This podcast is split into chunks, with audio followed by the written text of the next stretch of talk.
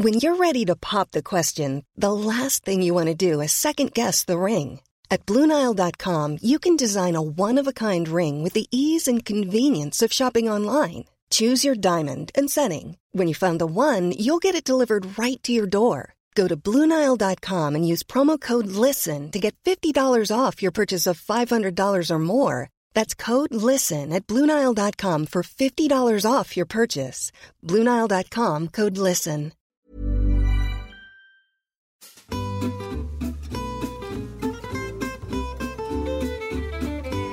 And welcome back to Close Reads here on the Searcy Institute Podcast Network. I am David Kern, and it being Close Reads, I am joined by Angelina Stanford and Tim McIntosh. Now, our names, don't you find our names just sound so disappointingly plain after reading this book? Well, I hadn't thought about it that way, but now that you mention it. Just so Kern, Stanford, McIntosh. I mean, you know, there's not a funky fibs between us. It's just a shame. Now, if if it had been that the first name was Kern and the last name was Stanford McIntosh and it was hyphenated, that would fit in. Yes. Kern, and well, what would your nickname be? Well, hmm. I don't know why you were saying assuming this would be me. Oh, I'm sorry. All right. What would the nickname of the amalgamation of us be? I don't know. I feel like that's one we're going to have to leave to the listeners. But I can tell you yes, that, that you one thing that all three of us feel very strongly is that there are no moments in which one should ever ask oneself, do trousers matter? Yes, I'm, um, I'm firmly on Team Jeeves about this. The mood will pass. Trousers matter. Hey, we, we Friends, are here. I, I, I implore you. For for anyone who is just happening upon this show and didn't listen to the previous episode, we are talking about P G. Wodehouse's novel, The Code of the Woosters, the Woosters, however you want to say it. I people were teasing me, shall we say, for saying Woosters, and I actually thought about this and how to say it, and I went with Woosters against my better judgment. Um, you went American. I did. How, I did. How disappointing. He does, he does spend some time in in uh in America and some of the other books, so. Very true. So I, I, you know, make up for it that way. But hey, um, Tim, you're quiet so far. You're tired. You're at an event. You're making time for us. So what's what's going on with you? I I write for a company that does. Um, Say no more. You write for a living. We understand. I do. I write for a living, and one of the That's things the that I, exhausted sound in your voice. Yeah. Right. The company that I that I write for uh, is contracted by large nonprofits, most often Christian organizations. The one that I'm, and they contract with me to basically help the people who present uh, to donors at this weekend uh, uh, develop the speeches that they give. And so I am at one of our clients' presentations to some of their donors. It's a really great organization that does a lot of work in Haiti. So hmm. it's just, these weekends are so much fun, but they're also, they're kind of exhausting because it's meeting all of these. It's kind of like a Circe conference. Like I love the Circe conferences. And then I go home from the Circe conference and I just want to sleep for about a week. It's just, yeah, I don't I know why it. They're so exhausting. Do you, do you guys feel exhausted at the end of Circe? Oh my goodness! I was thinking only a week. It takes me like six months to recover. That's what Cindy yeah. Rollins says too. Our theory is that because it's a group of introverts pretending to be extroverts for three days, and then it takes like six months to recover from that. I think there's a lot to that because I think that is the thing that for me is so exhausting. Like I I love I love talking to everybody. I feel as home at those conferences as any conference that I've ever gone to. But it's all of these new people that like maybe you've met once before, twelve, twenty-four months earlier. And you're like, oh, I know that I know you. And I know we had a conversation. But anyway. It's, and of course, it's the close, question in my mind is. Talk on a podcast. Yeah. I think I told you guys this story about when I was probably six months after we had started doing the podcast, I went to. I think uh, it was a Thursday when the Circe conference was beginning. Is this going to be a story was, about how you sweated when you met someone? Yeah, well, I probably was sweating. I was eating the hors d'oeuvres kind of at the pre-conference get-together, and I'm talking with someone, and this, this woman turns around and she said, something, something, Tim McIntosh. And so because she said my name, I thought to myself, oh, I must, I must have met this person before, but I don't remember her face. And I'm usually really good at remembering faces. So I said, hey, nice to see you again, but I'm sorry, tell, tell me your name, because I, I we must have met, but I just, I can't remember. And she says, no, we've never met, but I listened to Close Reads.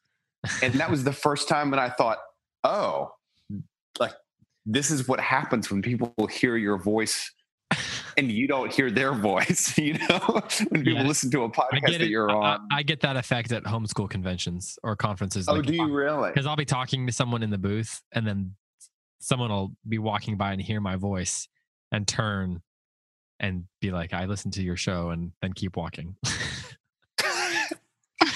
um, nice hey, to see you too. Yeah. We are here to talk, as I said, about uh, Jeeves and Wooster and uh, the Code of the Woosters. Uh, before we get to that, though, I just want to say a quick word from our friends over at Ohio Christian University, which is a values-driven institution that prepares students to become servant leaders engaged in their world. O C U's main campus is located in Circleville, Ohio, just thirty miles south of Columbus. At O C U, you will experience personal relationships with all professors through small class sizes. They have a ten to one student to faculty ratio, so it's a big deal to them that professors know their students' names and have relationships with them. Um, Ohio Christian University is committed to teaching a Christian classical worldview that is taught throughout all of their thirty degrees and majors, from programs ranging from business to ministry to teacher education. Um, And it's a private school at a public school cost. Earning a four-year bachelor's degree at O C U will cost you less than half the total price of average completion fees. So if you go to Ohio Christian dot e d u, you can schedule a campus visit or even apply online.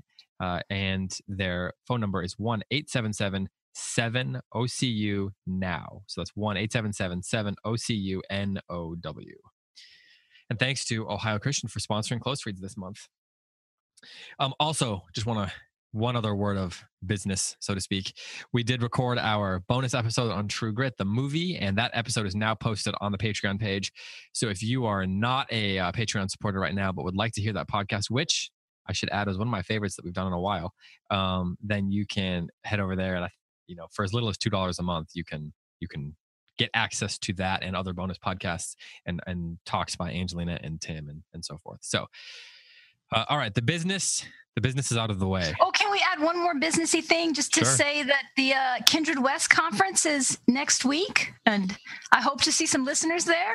Yeah, if you are going to be in Colorado uh, for Kindred West uh, with uh, Cindy Rollins and Heidi White speaking as well, then you can make sure you go up to Angelina and introduce yourself, and do a do, but make sure your her back is to you, and you say something something Angelina, and then do exactly what happened to Tim just now. Or what Tim described. Yes, and shimmer over to me, shimmer yeah. over to me, or, or, or float over to me. Or you flicker. Know. Yes, I mean, don't walk. It's so boring. You know, make a Jeeves move. Just come up to me and say, yes, sir. So one one thing I was noticing is on Facebook, people seem to be enjoying our conversations about this book. But oh yeah, there's something that is is um, odd and. Dare I say disturbing about yes, say it. Dare you say it, because this is how I feel. Dare you say it.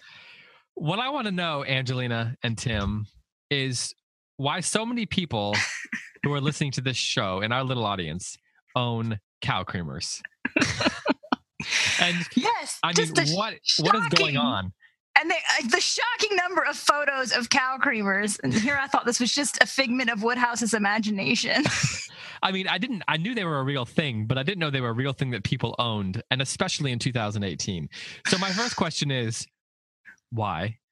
And my second question is, what for? And my third question is, well, Angelina, I think you have a comment about all these pictures that you're seeing. I do. I looked at those pictures and I thought, oh, it's clearly modern Dutch. You guys have all been ripped off. I feel like every time I look at a picture of a cow creamer, I need to make some, I, I've been like contracted to make some kind of critical look at, look at them. But, but I, obviously I can't do it because the light's just not right on a, in the Facebook photos. So. Can we make sure that we're like, I feel like I need a decent answer to the other question you asked, David, why? Like, I mean, yeah, not, not just really. Why do people own cow creamers? My question is even grander than that. Why do cow creamers exist? It's like an ontological oh, existential right here. Go it's ahead, absolutely. Tim. It's an why ontological question ex- about the existence of a of a. Why does Mister Tra- why is Mister Travers willing to trade a human being for a cow creamer? This is an even deeper question. It's true, which brings me to my real question about this show and this book. Is this is this book actually secretly about deep stuff? Like something real? Or is it just funny? Is it meant to be a bit of fun, what Graham Greene would call an entertainment, or is it actually about something serious? And I don't mean to take us, you know, into a serious direction, but is Wodehouse one of my two questions today? This is the quicker one. Is is this book about something serious? Like, is, does it seem like to you guys like Wodehouse is doing something serious or attempting to do something serious here? David, I'm open to the possibility that he's doing something serious. I don't know what it would be. Do you have a hunch about, could you kind of get me into that atmosphere? Well, I was, as I was reading it, I was thinking it'd be really funny if someone read this out loud in the tone of voice of like a pulp crime novel, because it's so first person. It's like if you gave it the perspective of like a noir uh, Private Eye instead of a bumbling British aristocrat. You could I was totally thinking that'd do be that, really especially funny. With the subplot of him reading the detective novel and what would the detective do in the book, and I'm going to trust him. It would well, totally I, work. And that's one of the things I love is that he's, Birdie is, uh, there's obviously this mystery theme going throughout it, because every now and then it comes back to the fact that he's making more progress in reading his mystery story, and then something from his real life interrupts him. Yeah. And so I want, it's like how much of his imagination is what's, you know how like when you're a kid or an adult and you see a movie like a superhero movie, like or or you're reading a novel about some hero or something. I think this especially happens with movies. Like you'll go see a movie like um, where there's fast driving or like Spider-Man and there's good fighting or whatever, and you come out of it and like all you want to do is like drive fast. Yeah. I'm wondering if maybe like Wodehouse or Birdie Wooster's imagination is taking over, and he, as he's reading this story, his imagination is so easily like um, it, it shuttled into intrigue. Exactly, yeah. And so I like that, I like the way you put that. Yeah, he shimmers into intrigue, and so the intrigue of the book like is captivating his imagination, and so he begins to see everybody around him like in a different light. Or maybe his imagination is just so conditioned by that kind of reading in general. I've never thought about that before, but it got me wondering if that's why Wodehouse is dropping all these references in. And even where there's even the part where Stiffy talks is talking to um it's talking about how she had a conversation with uh um the the cop, and the cop's like, the first thing you do is find motive, and then like the last thing you do is look for clues. um, and how that's like, and they're all just so trusting of literary detectives. Um, but well, I don't know. Yeah, that, but I think that that points to their sort of disconnect with reality, right? The characters or the detectives? Yeah, the, the, the aristocracy.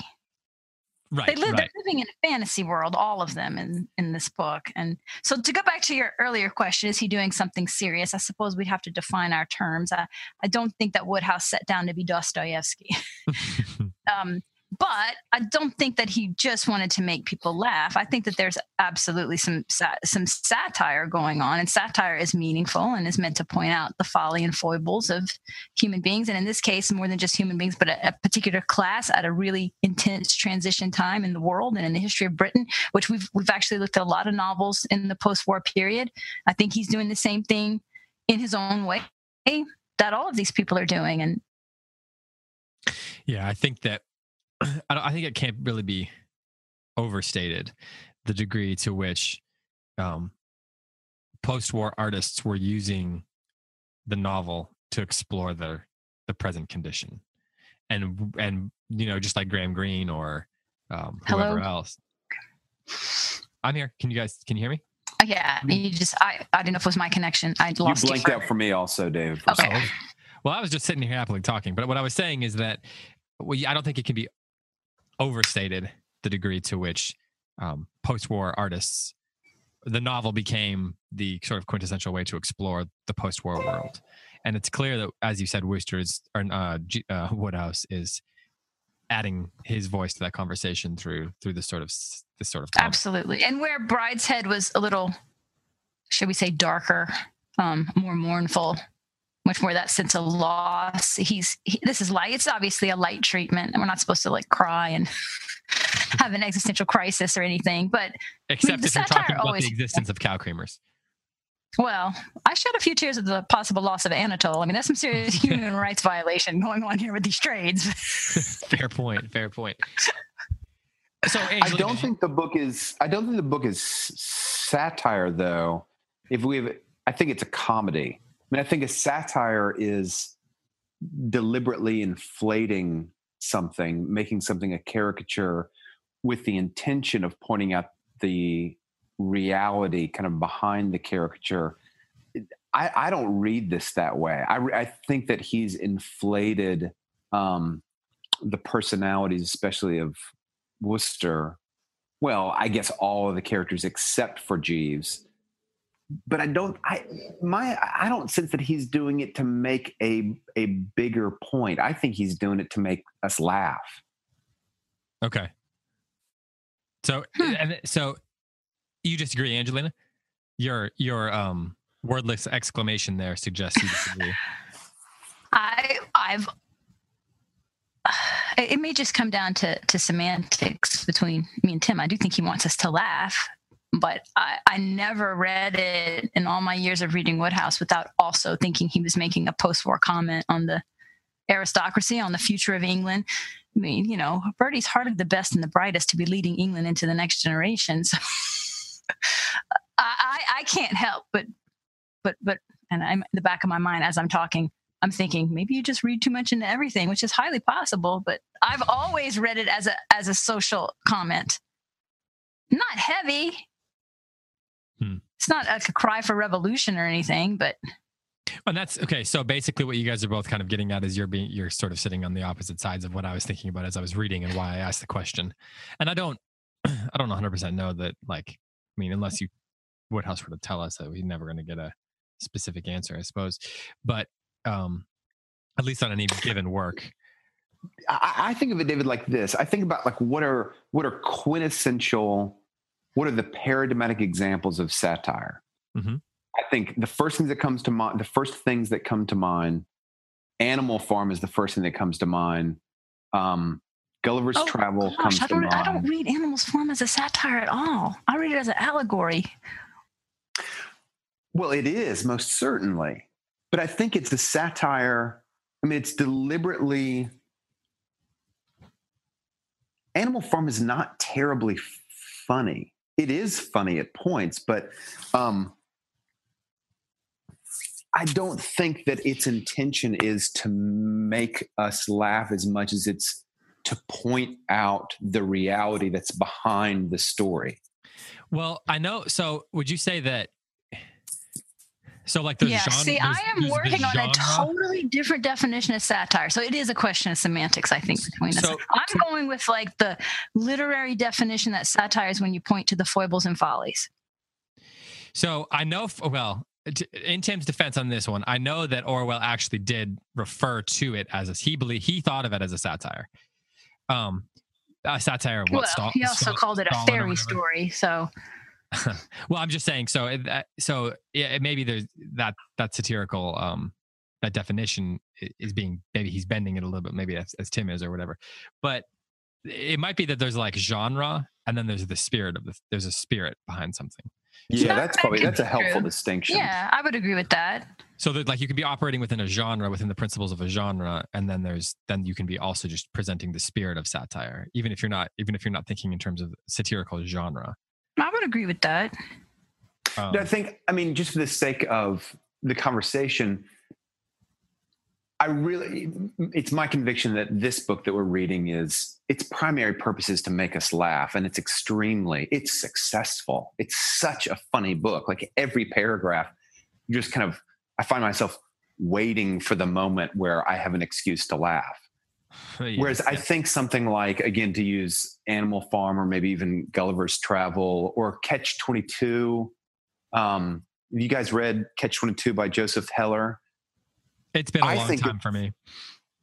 So let's stick to Animal Farm. I don't think the primary intention behind that book is to make us laugh. I think it's to highlight something that, to address head on.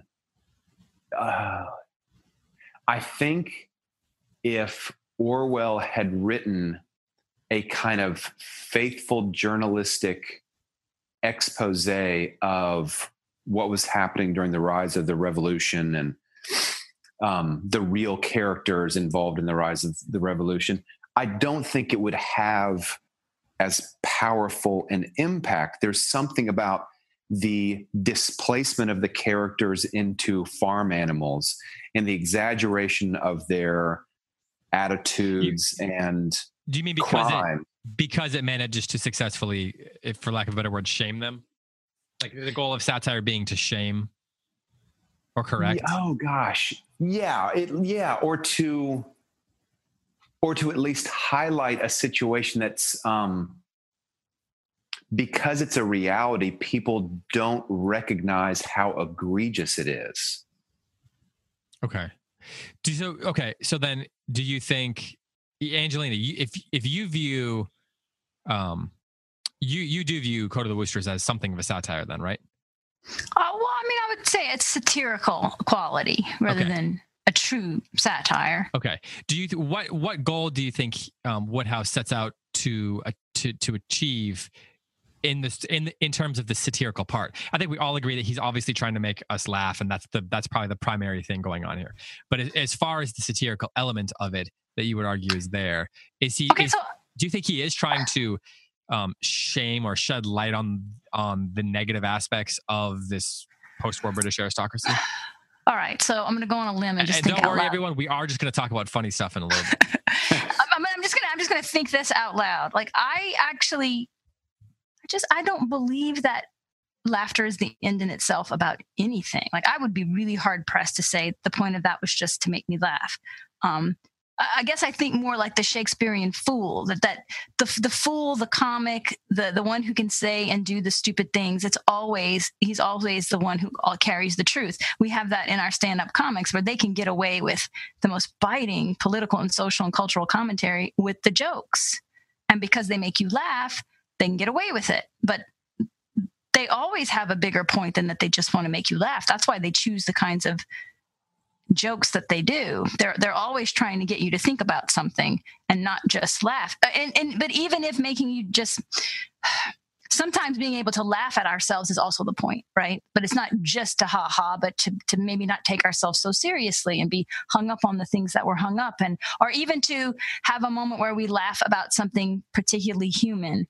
And then we all have this common moment like, okay, we're all humans. Humans are all weird and stupid, and we all have these stupid moments, and we can laugh about that. So for me, and maybe this is just a case of me thinking too, too much about things. I mean, even if I watch stand-up comedy specials on Netflix, which I love, I'm always hearing the social commentary. And so I hear it in the Code of the Woosters too. I can't, I can't separate what he's making me laugh about from the fact that they're all really foolish. And they need to be laughed at, and the whole the whole system is collapsing. But I don't think it's heavy. Like it's not a, it's not a treatise on the dying aristocracy. But it's written at okay. a time when yeah, everything's yeah. in flux and transition, and I think he has something to say about that. So, so it's not like you're, you're arguing. It's not like a thesis or a treatise. I, no, I'm trying to make some grand statement, but it is, in its own way, asking us to laugh at this negative side of things. Right. So maybe I would say, I think it's meaningful humor. Okay. Tim, do you buy that? Not that I'm setting you in opposition to each other right. or anything. I don't, I don't mean that. I'm just, you know. Right. No. I don't know. I think it's a very fruitful comparison to compare, um, you know, to compare what we're talking about to stand-up comedy. 'Cause absolutely. Like I can think of plenty of stand-up comedians. Maybe the most famous that comes to mind is Lenny Bruce. I mean, he was, he was making his audiences laugh, and he had a very serious purpose behind it. And I think like Richard Pryor had a very serious purpose behind it. But I think also of somebody like Jim Gaffigan, um, who's, do you guys know Jim Gaffigan? Oh, yeah, yeah. yeah. Mm-hmm. terrifically funny. I don't think there's a whole lot going on there behind. He just wants to make you laugh as hard as he can for an hour and a half. And hmm. um, I think the novel that we're reading is is more complex than Jim Gaffigan. I, Jim Gaffigan is hilarious. And to be as sort of like purport to be as goofy as he sets himself out to be is a work of great intelligence and talent. Right. So um, I'm not calling him simple by any means, but I think he has a little, a, a little bit more of a simple purpose than somebody like Lenny Bruce or Richard Pryor, which I do think there is a surface of laughter, and behind that, there is a social purpose behind it, a reforming purpose behind that. And I just think of those two cat of those two comparisons, I would put Wodehouse closer to Jim Gaffigan, and I would put somebody like um, Jonathan Swift closer to Lenny Bruce. I don't necessarily disagree with that. I don't like. I don't think Wodehouse is a revolutionary. I don't think it's like a call for social change. Um, But even like with Gaffigan's humor, that little bit I've seen, a lot of it is finding the humorous moments in like the daily drudgery of our lives and parenting and family life. And, and, sort, and so I would like still say that that's meaningful. Exactly. Finding the humor in the mundane, which helps us to see the common human experience. So I would say that even that is meaningful, although I would make distinctions. I, I, I don't think it's politically driven or yeah. heavier. I mean, I would agree with that. I absolutely agree that Wodehouse is light, and I and I wouldn't say that he has an agenda. He's not a revolutionary. He's not a call for, for let's dissolve the aristocracy. Right. But I, but I don't know how don't know how anybody could read this and not walk away with, gosh, these people are all idiots. I can't believe they run our country. and and how many times Birdie comically refers to his, you know, multiple century genealogy. That's that's pretty poignant because it's it's pretty pathetic. Yeah, okay. I want to talk about that. That's something I want to I want to say. The old feudal spirit, Jeeves. Yeah, which is the name of one of their uh, another other novels, or maybe it's a collection of stories. But um, oh, I just pulled the uh, headphones out of the jack, so if you're speaking, I can't hear you. Um, but um, okay, one question I have is, I want to think about what it is that actually makes him so funny, and funny in a way that has lingered for a long time. So Wodehouse or Birdie? Wodehouse in particular. So, um, here's what I, here's what I'm thinking. I need to run down the hall and grab a charger. So while I'm doing that, it's going to take me thirty seconds. So what I need, what I was thinking is, um, it's live T V, folks. Yeah, let's have, I could, yeah, we could just take this out, but why would we do the, go to that kind of work? Um, the common human experience, David. Exactly, we've all been there. Exactly. Uh, what I'm curious is, could you each kind of give two reasons why you think um, P G. Wodehouse is so funny? And but, but when you're considering that, why not just that he was funny to people in the nineteen twenties, thirties, or whatever it is in, in England, but why like people from rural Nebraska can laugh at what's going on here, despite it not being their experience. You talk about human experience, um, common experiences. There is something common, you know, human about it, but it is certainly not their human experience. And even the language and the colloquialisms and things like that are very different. So given that, why is it that he is, he, why he is so funny, and why he has remained so funny for new generations, well, for subsequent generations.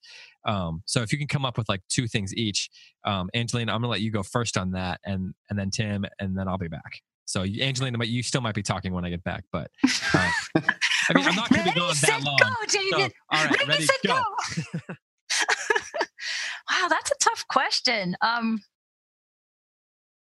maybe it's Woodhouse's light touch and the fact that the audience knows more than Birdie Wooster does, even though it's a first-person narrative. Like, does that make sense, Tim? Yeah, like, oh yeah. Like, we talked so about that of- last week. Right. So much of the humor is that we understand more of the situations Birdie is in than he is, even though we are seeing the situation through his eyes. And I think that's, I think that's really funny. And, and, but also because he has this naivete about him. Like Birdie's just, I, how would I describe Birdie? I would not want to be married to Birdie. I don't even know that I would want to be friends with him, mm-hmm. but But if he was in my social group, I might find him wildly amusing. I'm back. I've no, I don't, I did completely disagree with everything you said, but good, perfect, go. Okay, so um, Tim, your turn. I, I think this is going to sound so mundane, but I just think he enacts a humorous, dramatic narrative about four times on every single page, and. Mm-hmm. When you get so it's you mean like here's what happens over and over and over in this book, and it never stops being funny. A thing will happen. Spode will get tied up in a sheet with after being slammed with the uh, frame of a painting, and we know that Spode is this kind of like fire hydrant of a man, right? He's just like ready to create violence. Okay. So, um, Wooster, in a fit of, I don't know, over uh, zealous confidence, ties him up in a sheet.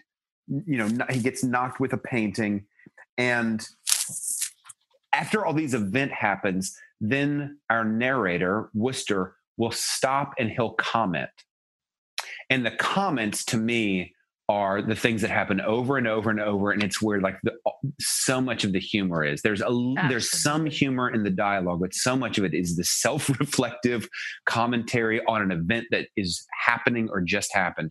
And the kind of humorous structure is, um, you might be thinking, dear reader, that this was a foolish move or something like that, right? It's kind of like, the opening, it was a warm and balmy day. And then it gets, as we get deeper into the narrative, he kind of explains his internal thinking. And then it ends with kind of like the climactic, humorous moment of this narrative arc.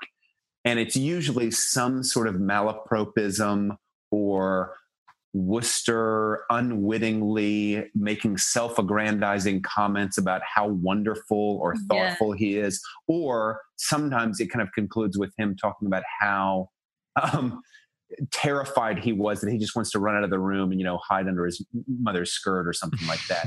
And he just, I mean, seriously, the book is just that little reenactment, event, opening commentary, closing commentary, laughter, and it's it happens over and over and over and over, and it's and it what I think it does is it almost makes these kind of like grooves in the consciousness of the reader the same way that a that a joke does. You know, a joke typically has, you know, three parts. You know, I walked into a bar and yeah, was talking yeah. to a priest. You know, that's your opening, and then there's a middle, and then there's kind of like the punchline. And you just, once you hear enough of those from Rodney Dangerfield or whoever it is, you get used to it, and you start giggling before they get to the punchline right, because you right. know you're ready for that punchline. Yeah, the setup is this. The setup is you're being tickled by the setup before you even get to the, yeah, the actual yeah, yeah, yeah. funny part. And I think what you're saying connects back to what to what I said, because I think the reason that those self-aggrandizing statements work is because there's s- such a naive innocence about Birdie. I mean, otherwise, somebody who's constantly pumping their chest about their heritage, that they came along with William the Conqueror, I mean, that would be an annoying person. You would want them to shut up. But it's hilarious here because there's just this childlike innocence. So I found some examples when you were talking. So in the scene that you were describing where he he wraps up Spode in the blanket, He's, and then the fact that there's like this pause in the midst of what is an intense action scene, right? Uh-huh. He pauses to say, it's a long time since I studied this subject, and before committing myself, definitely I should have to consult Jeeves. But I have an idea that ancient Roman gladiators used to do much the same sort of thing in the arena and were rather well thought of in consequence. And, and then immediately goes back to Spode. Yes. One of my favorite passages. So funny. So Here, can I read another one on one fifty-eight? Yeah, um, please. I cannot say, despite the courage dash which I have exhibited in the above slab of dialogue, that it was in any too bobbish a frame of mind that I made my way to our destination. In fact, the nearer I got, the less bobbish I felt. It had just been the same time I allowed myself to be argued by Robert uh, Roberta Wickham into going and puncturing that hot water bottle. I hate these surreptitious prowlings. Bertram Wooster is a man who likes to go through the world with his chin up and both feet on the ground, not to sneak about on tiptoe of his, uh, with his spine tying itself into reef knots. Which is kind of exactly what's happening. That's exactly what he's doing. He's going around on tiptoe. One okay, I have things. another one. As long go as we're on. doing this, yeah, go. Uh, it's in the same. It's on the same Spode scene. So he says the thing about the Roman gladiators, flips back to Spode trying to get out of the, the blanket, and and then he gets grabbed. He gets grabbed by the coat, right? Because he hesitates. And then this is his comment. It was a serious disaster, of course, and one which might well have caused a lesser man to feel that it was no use going on struggling. The whole point about the Woosters, as I have had occasion to remark before, is that they are not lesser men. They keep their heads, they think quickly, and they act quickly. Napoleon was the same. Yeah. It's so funny. A comparison with with gladiators and then Napoleon, and it just goes on and on. Well, that, and that's to your point, like there's a structure to it. Like there's almost a structure to the joke, like, right? So he, he presents this sort of thesis. Woosters are great. This is why they're great. And then the real joke is the comparison, a completely outrageous comparison. And he'll do the same and thing with similes. Giggling, before we get to Napoleon in the passage that Angelina read, you're giggling before you get to Napoleon. I mean, at least I am. I'm like, I'm primed to laugh because the setup has been repeated so often. I'm and, and it's so funny so many times that by the time we get to this occurring for the forty-eighth time in the book, or however many times it's been, I'm ready to laugh before I hear Napoleon, not unlike Napoleon. Right. And structurally, one of the things that works so well about that, like if you, as far as structuring a joke or whatever, is that if he just said the the Woosters are like Napoleon, and he kind of made a little funny quip, we'd be like, haha, Woosters aren't like Napoleon. But he gives this whole like semi-poetic diatribe about what makes Woosters great and how they have the stiff upper lip and how they endure and how they're tough and all that kind of stuff. And then he drops the Napoleon joke, and then that causes you to think back and think about all the, like just think of, to imagine Napoleon himself being a Wooster. Mm.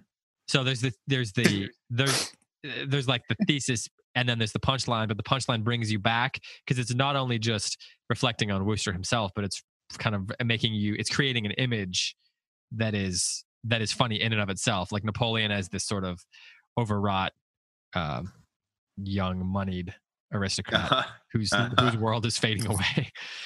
and, and part of the humor here too, is that these just absurdly kind of pointless conflicts, right, that they're involved in, yep. get get blown up in this huge, not just like drama wise, because we all kind of do that, but but given the historical proportions of William the Conqueror and Napoleon and Roman gladiators, and and and it's funny because of course Bertie's imagination is not matching up with the reality, and that's funny, but it's also funny because the aristocracy don't really fight any real battles anymore. He's never going to be in Waterloo. He's right. He's not going to fight right. alongside William the Conqueror. This is literally the battle of the aristocracy now. So, of course, points to that whole yeah, you guys are useless idea. They're fighting over butlers, cooks, and miscellaneous trinkets. Yeah, that's collections. So, so they, right, they're battling over collections of silver and people. And people who hey, are okay. pawns. Yeah, yeah. Um, Yeah, that's true. Yeah, that, that's actually probably a pretty useful word for the, for the conversation. Okay, do you each have one other thing? Because then I want to kind of break down a scene and look at the ways that the particular scene works. In other words, I want to close read the scene. So, um, Ooh. Angelina, do you have one more? And then, or Tim, let's go back. Let's do you first and then do Angelina. So, you, so one other reason why Wodehouse is maintained, like why he's still funny.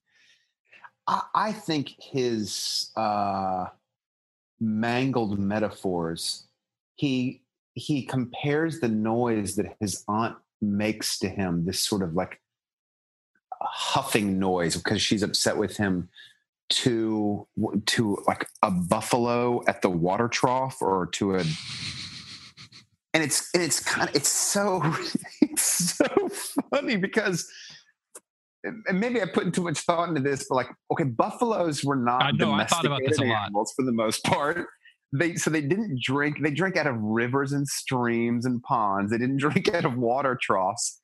He does compare his aunt to whatever a water buffalo or whatever it was, which is probably roughly an accurate metaphor, but there are so many of those things. Like, he clearly has the capacity to make very good, vivid metaphors, but he deliberately mangles them or twists them to, I think, great, great comedic effect. Yeah. If you were trying to, if you were reading a serious book that was trying to use and stretch some of the metaphors that he's using, you would say, well, that's a little on the nose, or that's too far.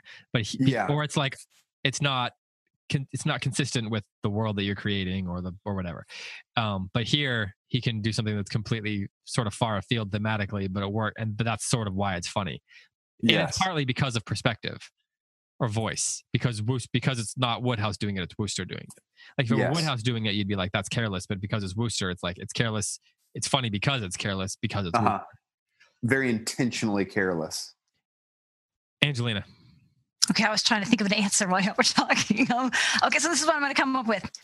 Everyone loves a good comic duo, and this is a fantastic comic duo. We've got the silly guy and the straight man in Birdie and Jeeves, and it's they play off of each other so brilliantly. So just the comic duo. Hmm. Um, okay, that's a perfect segue then. If you would turn to chapter nine, page one eighty-eight. Because what I want to do here is um, break down... I don't, well, maybe breakdown's the wrong. I don't want to like tear it apart, but I want to kind of, I want to read through this, some of this scene here. This is the Birdie goes to Pop Stiffy's aunt to pretend, uncle, I mean, to pretend that he is interested in marrying Stiffy. And so I thought about doing the scene with Spode and all that, but that scene is so sort of um, like everybody was laughing at that one. That's kind of an obvious reason why it's funny, but these scenes are funny in sort of not as slapstick a way. The Spode scene is funny in a slapstick way, like if you did it on stage, yeah. it'd be hilarious. But this is funny in more in ways that are more subtle. And I think anybody can do well, not anybody. Lots of people can do slapstick funny, but when mm-hmm. you can be, when you can be consistently funny in in in this sort of way um, for a long time and and maintain that, that's what I think, or that's what I think makes these books stay funny for a long time, if I, if you will. Um, so does it seem does it seem a little like Marx Brothers to you? Like, there's almost a little vaudeville thing happening here with the speed of it. I hadn't thought of that. I have not thought of it until we were talking about the dialogue, and then I started putting the time together, and I don't know. Maybe, maybe. Yeah, because it does happen fast. It happens fast, and I'm thinking of all these Groucho Marx one-liners that you kind of miss if because it goes so fast, but it's the same kind of subtle humor. Well, uh, yeah, and you can compare that to, say, like a Billy Wilder as well, where you have these setups. Like, think, um, what's the one with um, Tony Curtis and their the cross-dressing one? Um, Some Like It Hot. Some Like It Hot, yeah. So, like, you watch a movie just like that. I watched this the other night. Yeah, Josh, one of Josh Gibbs' favorite movies, by the way. So yes, if you is. if you watch that movie, the setup is funny, right? These two guys are on the run from the law, so they dress up like women. They get in this troop of... these women actors or dancers or whatever, and that's how they escape band, the law. David, a female band, a, band, that's a girl right, band, yeah. a girl yeah. band, right? And then um, one of them, while dressed like a woman, falls in love with Marilyn. All this kind of stuff. Like, the setup is funny, but it's the constant barrage of one-liners and the dialogue that makes us still watch it sixty years later or whatever. It's not mm-hmm, because mm-hmm. like lots of movies have that setup, but it's the execution of the setup and the personality of the characters and how they express themselves that makes us want to watch it, even though we can watch movies that have color now. And you um, have that st- same kind of comic duo where Jack Lemmon is like the over-the-top physical silly one, and the other right, one's the more yeah, straight man. Yeah, Jack Lemmon and Tony Curtis, that's what it was, yeah. Mm-hmm. Um, or you even see it in probably my favorite movie ever, um, The Apartment, which is another Billy Wilder movie starring Tony uh, Jack Lemmon.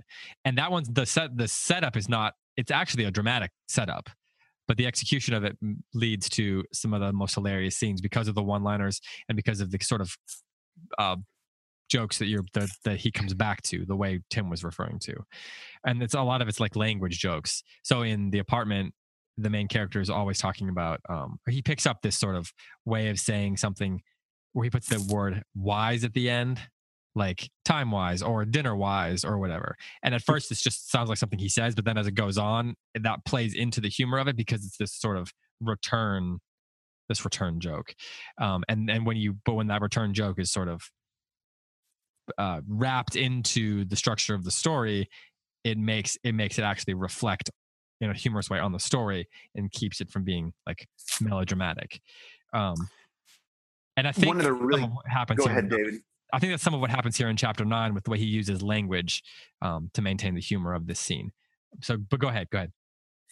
Bing Crosby and Bob Hope. Did you guys ever see any of the, like the Road to Bali or any of those Road to movies? Long time ago. Yeah. yeah. My dad had on this kind of two hour special about Bob Hope. And I was walking through the living room the other day and I was like, Bob Hope, you know, it's kind of my grandfather's humor. And then I just, I paid attention for ten minutes. Bob Hope. Bob Hope was hysterically mm-hmm. funny. Bing Crosby and Bob Hope were hysterically funny. And what's interesting is the gags and the jokes that they did. I think they did six movies together, like Road to Bali, Road to, I can't remember the name, Morocco maybe.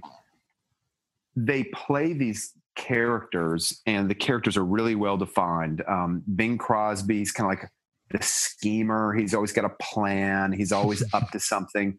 Bob Hope is a little bit of a, A, you know, he's easily duped and he trusts Bing Crosby. He's always going to go along with what he says. But unfortunately, Bob Hope is usually the one that kind of suffers because of what Bing Crosby is doing. So, and in all of those movies, they just play out the dynamic of that role over and over and over again in the same way that Wooster and Jeeves play out the dynamic over and over and over. And it makes me think that part of what's so funny about these books is it's almost like when you're when you're a child and you just want your parent to do the thing that made you laugh or smile. Yeah. You just want them to do it over and over and over to the point that the parent is just kind of like, okay, it's been sixteen times, baby. It's time to move on. But the kids, you know, as a child, you're not ready for it to move on. And I almost think it's, it's like kind of like, without going into some sort of um, like child psychology interpretation, I think it is kind of like a, a restoring childhood a little bit, that we almost get permission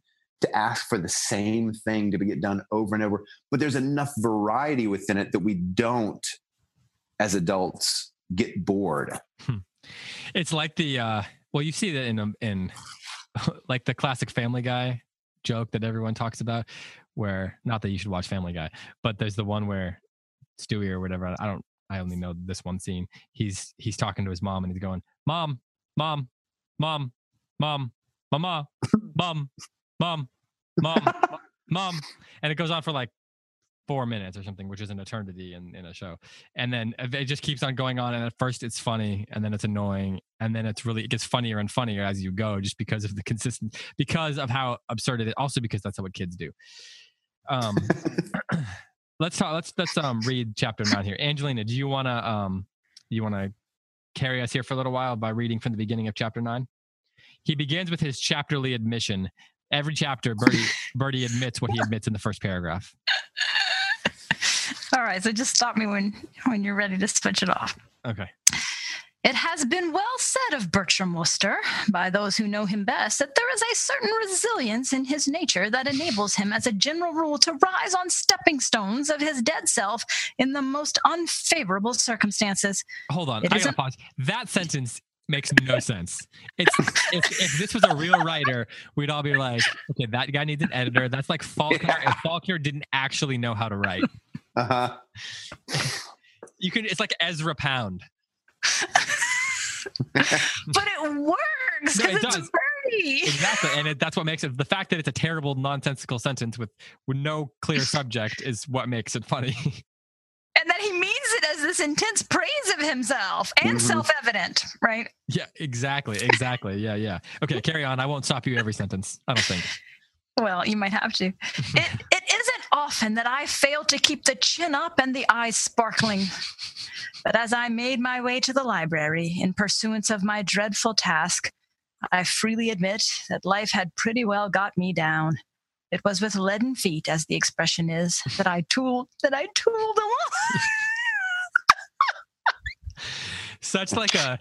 It's the, he's got this high, for lack of a better word, this highfalutin sort of diction and cadence to his writing, and then he ends it with "tooled along." Yeah, and it's that like, right there, that is Wodehouse so to me. That that anticlimactic humor, that just that punchline that you, that, uh, my, okay. Yeah. Maybe this is good. My daughter says that's my humor. She calls it the misdirect, that I make you think I'm going somewhere and then I abruptly go the other direction. My children are very analytical. And so years ago, she she said, this is your humor. And I was like, that is exactly it. So maybe that's why I love Wodehouse so much, because he does the same thing. He takes you on this highfalutin sentence and then throws that slang right in there. That was hilarious. Or they have these long sentences and then he's got the sentence which feels like it's going to be long and all of a sudden it just ends. And you're, yeah. like, you're kind of... You're well, kind you of feel like he's going to set up this metaphor and this sense of doom, and and but it's I tooled along. It was with leaden feet, as the expression is. And then it just ends. I tooled along. Stiffy had compared the binge under advisement to a visit to the dentist. But as I reached journey's end, I was feeling more as I had felt in the old days of school when going to keep a tryst with the headmaster in his study. Funny word, by the way. Yeah, yes, right. right. A romantic, a hidden romantic interlude. Tryst. But Bertie often does not know the meanings of the words he uses, right? Because right, he always exactly. has G. He always has, am I using that right? Well said, sir. But that's only in the scenes. He doesn't ask as the narrator right. of the story. He's right. not, he, Jeeves is not his editor. Jeeves is his advisor in the scene, right. which is sort of what makes it sort of what makes it additionally funny. Oh, gosh. I'm going to laugh so hard. Okay. You will recall me telling you of the time I sneaked down by night to the Reverend Aubrey Upjohn's lair in quest of biscuits and found myself unexpectedly cheek by jowl with the old bird, I in striped, non-shrinkable pajamas, he in tweeds and a dirty look. On that occasion, before parting, we had made a date for half past four next day at the same spot, and my emotions were almost exactly similar to those which I had experienced on that far-off afternoon as I tapped on the door and heard a scarcely human voice invite me to enter. There is something super creepily, like, he keeps using this sort of romantic... Yes! Like, to, from a tryst to... To a date. Uh, to a date... um to the, his emotions, um you know, like he's talking about his emotions and like the idea of tapping on the door secretly and the scarcely human voice inviting him to enter. It's like Romeo and Juliet. Yep. Go, go, the only on. the only difference was that while the Reverend Aubrey had been alone, Sir Watkin Bassett appeared to be entertaining company. As my knuckles hovered over the panel, I seemed to hear the rumble of voices, and when I went in, I found that my ears had not deceived me. Pop Bassett was seated at the desk, and by his side stood Constable Eustace Oates. It was a spectacle that rather put the lid on the shrinking feeling from which I was suffering. I don't know if you have ever been jerked before a tribunal of justice, but if you have, you will hear, you will bear me out when I say that the memory of such an experience lingers, with the result that when later you are suddenly confronted by a sitting magistrate and a standing policeman, the association of ideas gives you a bit of a shock and tends to unman. A swift, keen glance from old B did nothing to still the fluttering pulse. Yes, Mister Wooster, uh, uh, could I speak to you for a moment? Speak to me? I could see that a strong distaste for having his sanctum cluttered up with Woosters was contending in Sir Watkin Bassett's bosom with a sense of the obligations of a host. After what seemed a nip-and-tuck struggle, the latter got its nose ahead. Why, yes, that is, if you really, oh, certainly, uh, pray take a seat. My favorite part is I'm not even one hundred percent sure that Wooster knows which one is the latter and which one's the former. Well, I don't know if the nip or the tuck is what wins in this case. I have no idea. And that's why it's so, like, you normally you'd be like, wait, I've got to sort through the logic of what he's saying here, but here it doesn't even, it doesn't, it doesn't matter at all. It doesn't matter. I did so and felt a good deal better. In the dock, you have to stand. Old Bassett, after a quick look in my direction to see that I wasn't stealing the carpet, turned to the constable again. Well, I think that is all, Oates. Very good, Sir Watkin. You understand what I wish you to do? Yes, sir.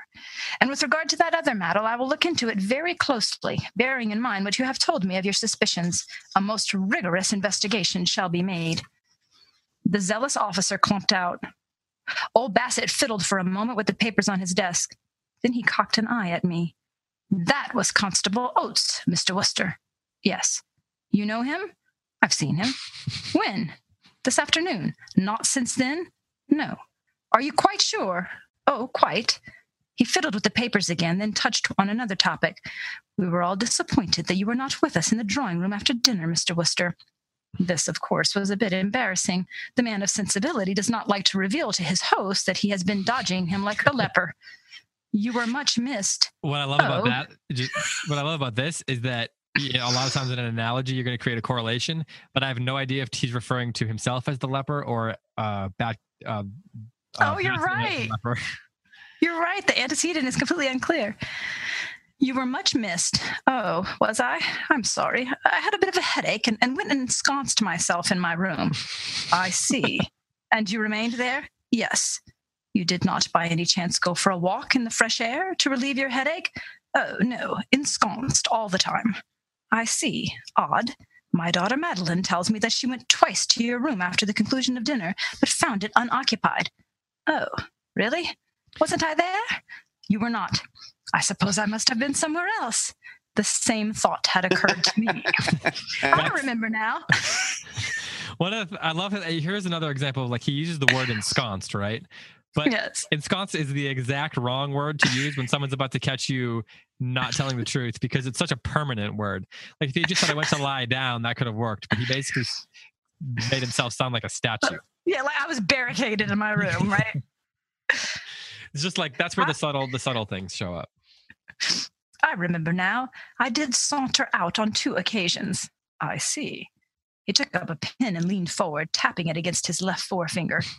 Somebody stole Constable Olt's helmet tonight, he said, changing the subject. Oh, yes.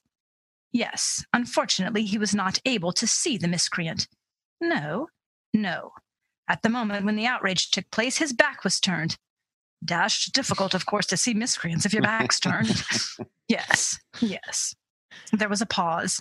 And as in spite of the fact that we seemed to be agreeing on every point, I continued to sense a strain in the atmosphere.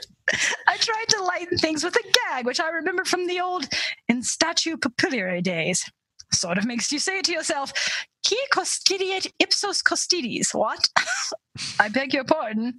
Latin joke, I exclaimed. Qui, who? Custodiate, shell guard, ipsos custodes, the guardians themselves. Rather funny, I mean to say, I proceeded, making it clear to the meanest intelligent, a chap who's supposed to stop chaps pinching things from chaps having a chap come along and pinching something from him. Ah, oh, I see your point. Say that seven times faster, whatever. Hey, Tim, pick it up there. Pick it up there, Tim. I see your point. Yes, I can conceive that certain type of mind might detect a humorous side of the affair, but I can assure you, Mister Wooster, that this is not the side which presents itself to me as a justice of the peace. I take the very gravest view of the matter, and this, when once he is apprehended and placed into custody, I shall do my utmost to persuade the culprit to share. I did not like the sound of this at all. A sudden alarm for old Stinker's well-being swept over me. I say... What do you think he would get? I appreciate your zeal for knowledge, Mister Wooster. At the moment, I am not prepared to confide in you. In the words of the late Lord Asquith, I can only say, wait and see. I think it is possible that your curiosity may be gratified before long. I did not want to rake up old sores, always being a bit of a lad for letting the dead bury the for letting the dead past bury its dead, but I thought it might be as well to give him a pointer. You find me five quid, I reminded him. So you informed me this afternoon, he said. Prince named me coldly. coldly. But if I understood correctly the, what you were saying, the outrage for which you were brought before me at Bosher Street was perpetuated on the night of the annual boat race between the universities of Oxford and Cambridge, when a certain license is traditionally granted by the authorities. In the present case, there are no such extenuating circumstances. I should certainly not punish the wanton stealing of the governor's property from the person of Constable Oates with, me- with a mere fine. You don't mean it would be choky, I said. That I was not prepared to confide in you, but having gone so far, I will. The answer to your question, Mister Wooster, is in the affirmative. There was a silence. He sat tapping his finger with the pen. I, if memory serves me correctly, straightening my tie. I was deeply concerned. The thought of poor Stirrer being bunged into the Bastille was enough to disturb anyone with a kindly interest in his career and prospects. Nothing retards a curate's advancement in his chosen profession more surely than the spell on the jug. You want to keep going? Yeah, go ahead. Yeah. He lowered the pen. Well, Mister Wooster, I think that you were about to tell me what brings you here. I started a bit. I hadn't actually forgotten my mission, of course, but all of this sinister stuff had caused me to shove it away at the back of my mind, and the suddenness with which it now came popping out gave me a bit of a jar. I like I, I saw... defend. I like I say, defend himself. I didn't. I didn't actually forget. I just pushed it to a different part of my brain. Hey, before we go too far, because I'm sure we'll yeah. talk about something else when we go, but when he says pince-nez-ing me coldly, he verbed that noun. Did Wodehouse invent that? Is this where he started? Did he start the verbing the noun? Well, I I doubt it. I mean, I feel like Mark Twain probably, I don't know. I, I don't know where that comes from. I he I think he probably popularized it in highbrow English literature, though. Um, okay. be, I just noticed that. Did Jane, that was ever, so... did Jane Austen ever do that? I mean, Shakespeare does no. it on occasion, doesn't he? Yeah. But for humor? Oh, right. That, that's a good question. I don't know, like for the intention of, because it's funny to noun that particular yeah. verb, that particular. I verb. do that a lot. I'm very Woodhouseian, apparently. I do that a lot. I, I verb nouns for humor all the time that I know it'll be ridiculous when I say it. Well, my guess is you probably got that because you've read a lot of Wodehouse. Um, very well could be true. Funny how the things we read impact the way we write and speak. I'm telling you. Uh, Can't wait to shake his hand in heaven and be like, high five, you made me funny. Boom. Okay.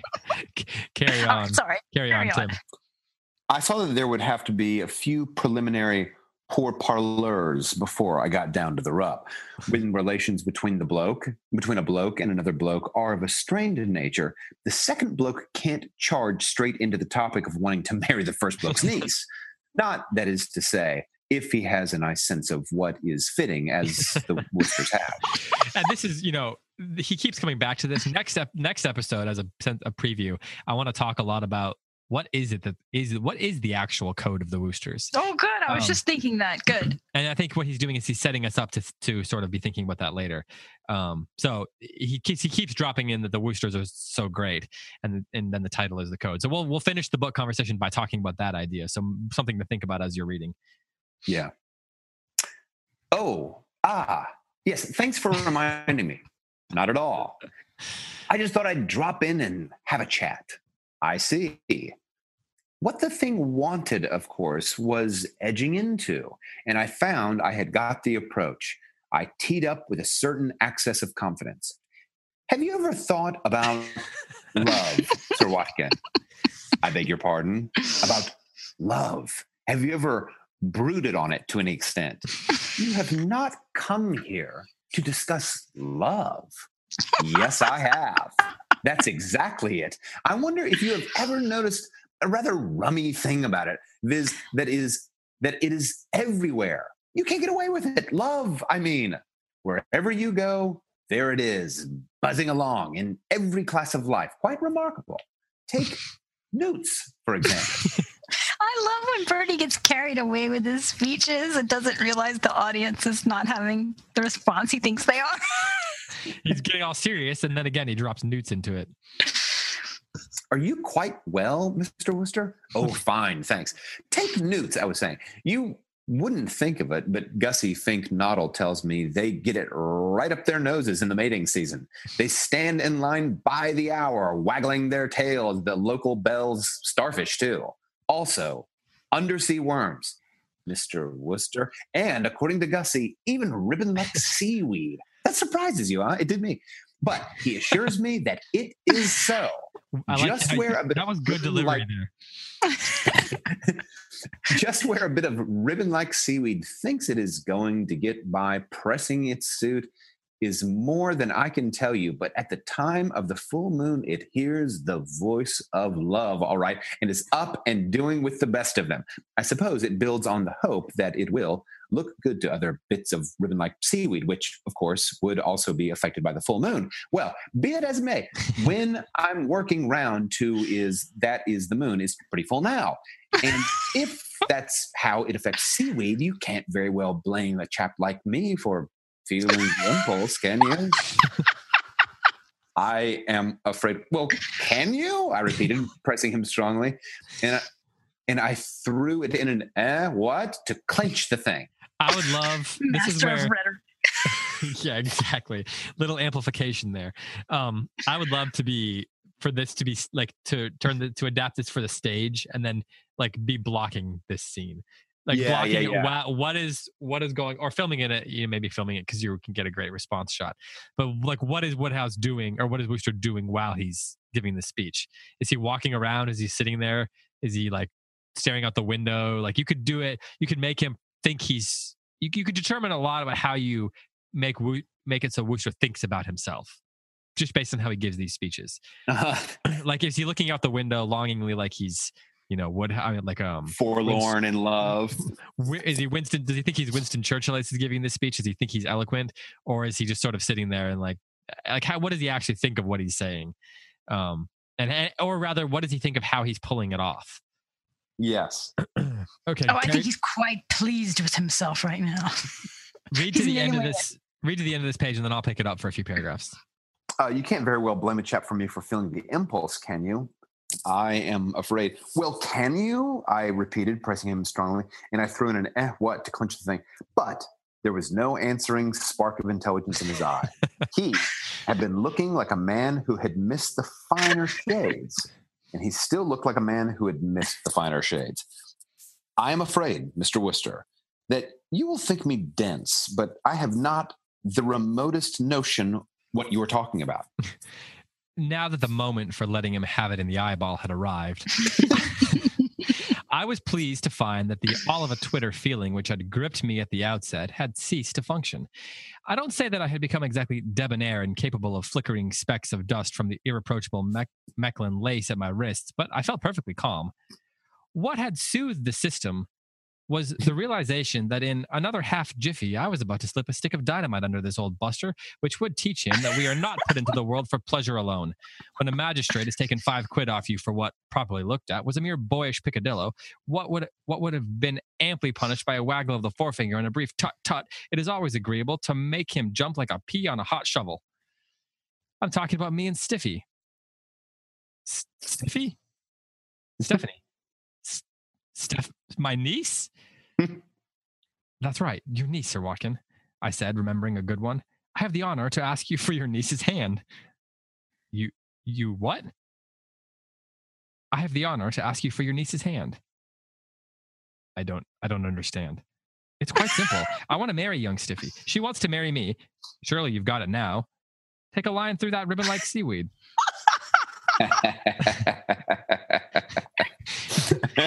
I see. That's where the callback comes in, right? Because the joke was set up yeah. a couple pages ago through this speech, and then he comes back to it, and he can, and Wodehouse himself can amplify the humor by bringing back to the joke. There was no question as to its being value for money. On the cute niece's hand, he'd come out of his chair like a rocketing pheasant. He now sank back, fanning himself with the pen. He seemed to have aged quite a lot. She wants to marry you. That's the idea. I was not aware that you knew my niece. Oh, rather, we too, if you care to put it that way, have plucked the Gowans fine. Oh, yes, I know Stiffy, all right. Well, I mean to say, if I didn't, I shouldn't want to marry her, should I? He seemed to see the justice of this. He became silent, except for a soft groaning noise. I remembered another good one. You will not be losing a niece, you'll be gaining a nephew. But I don't want a nephew. Well, there was that, of course. Um, anyway, um, we could go on and on um, with this. Um, I think we should skip ahead a little bit here because I do. There's a couple parts that I think we should touch on. Hopefully, this is sort of showing. This is a very close read of some of the things that he does well. Um, go to page um, one ninety-nine. So Stiffy's in the room now, um, and she goes. I'll, I'll just pick it up because she. It's where she. He, Bassett says, "You can't marry the." You know, she says. He says, "You can't marry the curate." So she says, mm-hmm. "Right ho, if I will. Right ho, I will. If you'd rather I married for money, I'll marry for money. Birdie, it's on. Start getting measured for the wedding trousers." Her words created what is known as a genuine sensation. I like how genuine sensation is like something he has to like. He says that's what it's. It's what it's called. What it's known as.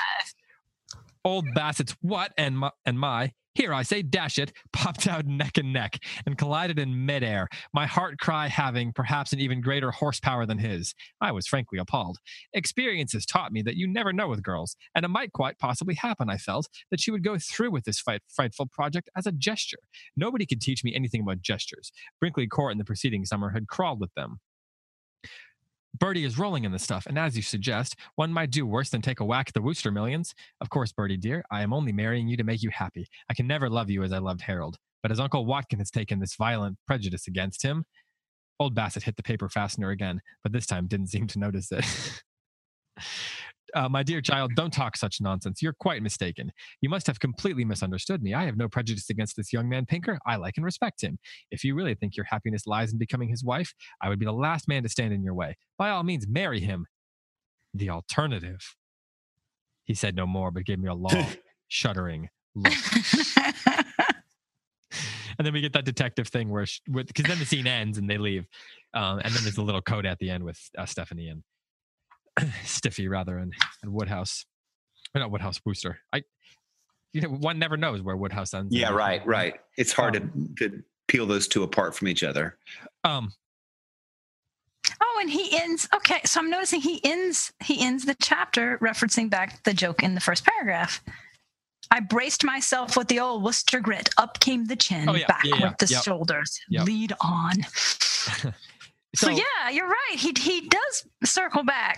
The callback is making the joke, you know, work uh, and work like work hard for him. But it's also he's building narrative structure out of the joke, which I think is really difficult. It's what you'll see like in a great play or a great movie where the joke, there's a visual gag, right? You see some kind of visual image that becomes something that comes back repeatedly and sort of frames the story. But here it's these sort of internal, these sort of internal references that G's or Wooster feels about himself that becomes these structural um like uh, checkpoints, if that makes sense. So, like the joke becomes a checkpoint for the drama, um which I think is, is which as far as creating narrative and all that, I think is really interesting and sort of sort of what you'll see in movies, I think, or, or in plays where you kind of create these beats where a scene will begin and end yeah. on a similar beat. That's very sophisticated. It is. It is quite. Yeah.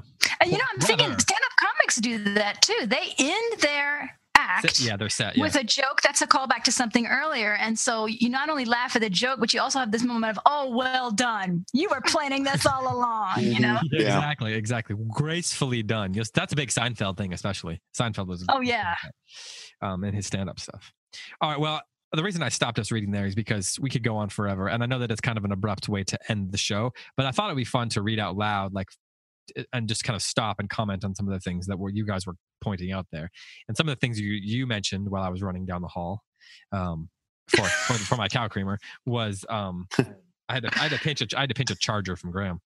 Um, was that some of those things actually showed up in in, in these paragraphs? Um, next time, as I said, I'd like to talk about what exactly is the Code of the Woosters that Birdie is so like. taken by, that he believes so much in, and that the book is titled after, because all we know right now is that they ha- they're an old family that has a lot of money that ostensibly fought with William the Conqueror, but we don't actually know, like, what is that all that he cares about? Like, is that the only reason he thinks so highly of himself? Um, which I guess, well, anyway, we'll talk about that. We'll talk about that later. So something. Uh, to one look. last thing though, before yeah, we, I was gonna before ask we go, you for your final thoughts. So I've, I've I've actually been really tickled to see how many people have been watching the show, and um, as as listeners of the show notice, I, I'm not typically a fan of adaptations, and it's a rare occasion when I would say, "Oh, watch this to enhance your enjoyment of, of the book." But uh, one of the things, this true story, before I started reading this book, I watched a couple of episodes of the show, and the reason that I did that. Um, was because the language in the book is so essential to the humor. And I feel like as an American, I struggle with that. And so watching the, the great thing about those episodes is you hear how the words sound, how the British accent, how the names are sound, the pacing and the expression. And so once I got those voices set in my head, when I read the book, now I feel like I'm delivering the lines in that little fast kind of British clip. And, and of course, I'm pronouncing things correctly, which a lot of the humor is in the pronunciation, like the fact that somebody has this long, you know, multi-syllabic name, but it's pronounced exactly different than it looks. And that's also funny. Oh, so, right. Yeah, yeah, yeah. Yep. All those English, like, French, English hyphen fresh French names. Right. Right, right. And so all of that's part of the humor. So I'm, I'm, I was tickled to see how many people said they were watching it and enjoying it and were watching it with their kids, which I did. I mean, it's, there aren't a ton of family shows that are sophisticated where, where enough. Where do you watch it? Adult. Are they on Netflix, Amazon? They're on YouTube, okay. Believe it or not.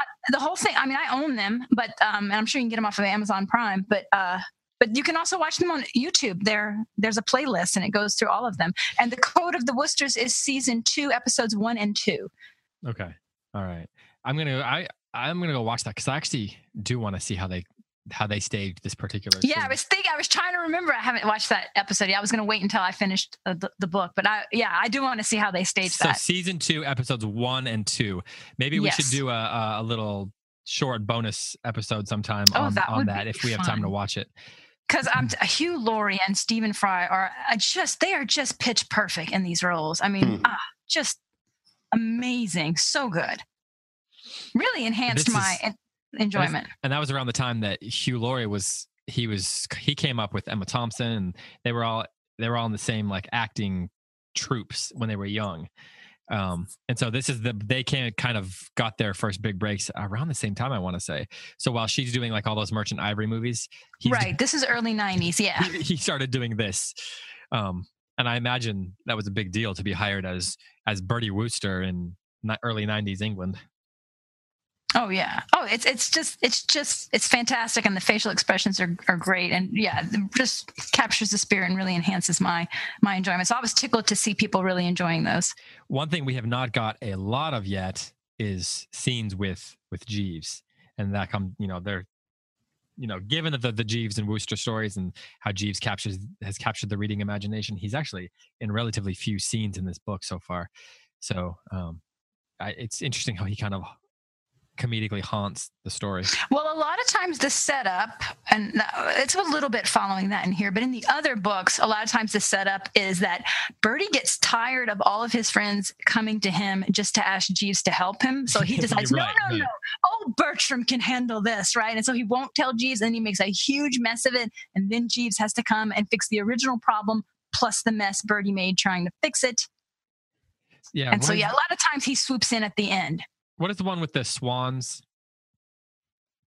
Um, I can't remember. I shouldn't have said that. uh, Tim, do you have any final thoughts? No, no final thoughts. All right. Well, you get back to your event. Get some rest. Um, Angelina, Tim, thanks for joining me once again. Everyone who's been listening, thanks for listening. Uh, thanks to Ohio Christian University for sponsoring. And remember, if you want to listen to our episode um, on the movie version of True Grit, you can do that over on the Patreon side. Like I said earlier, I really, really enjoyed that one. We talked for quite a while about why someone would want to make an adaptation of something.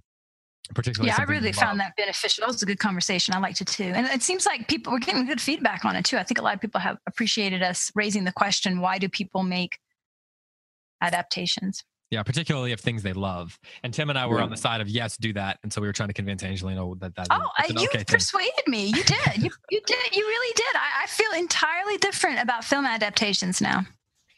High five, Tim. Yeah, y'all did. Y'all, well done. Good job. Nicely done, David.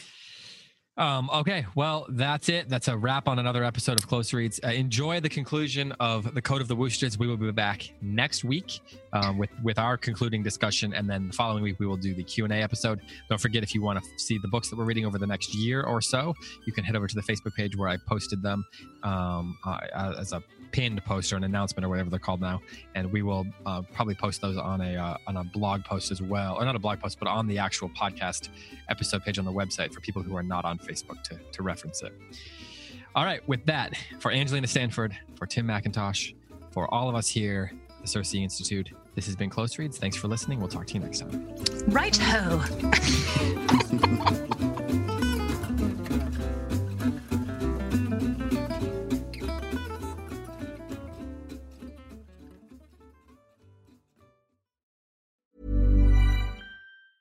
Even when we're on a budget, we still deserve nice things. Quince is a place to scoop up stunning high-end goods for fifty to eighty percent less than similar brands. They have buttery soft cashmere sweaters starting at fifty dollars, luxurious Italian leather bags, and so much more. Plus, Quince only works with factories that use safe, ethical, and responsible manufacturing. Get the high-end goods you'll love without the high price tag with Quince. Go to quince dot com slash style for free shipping and three sixty-five day returns.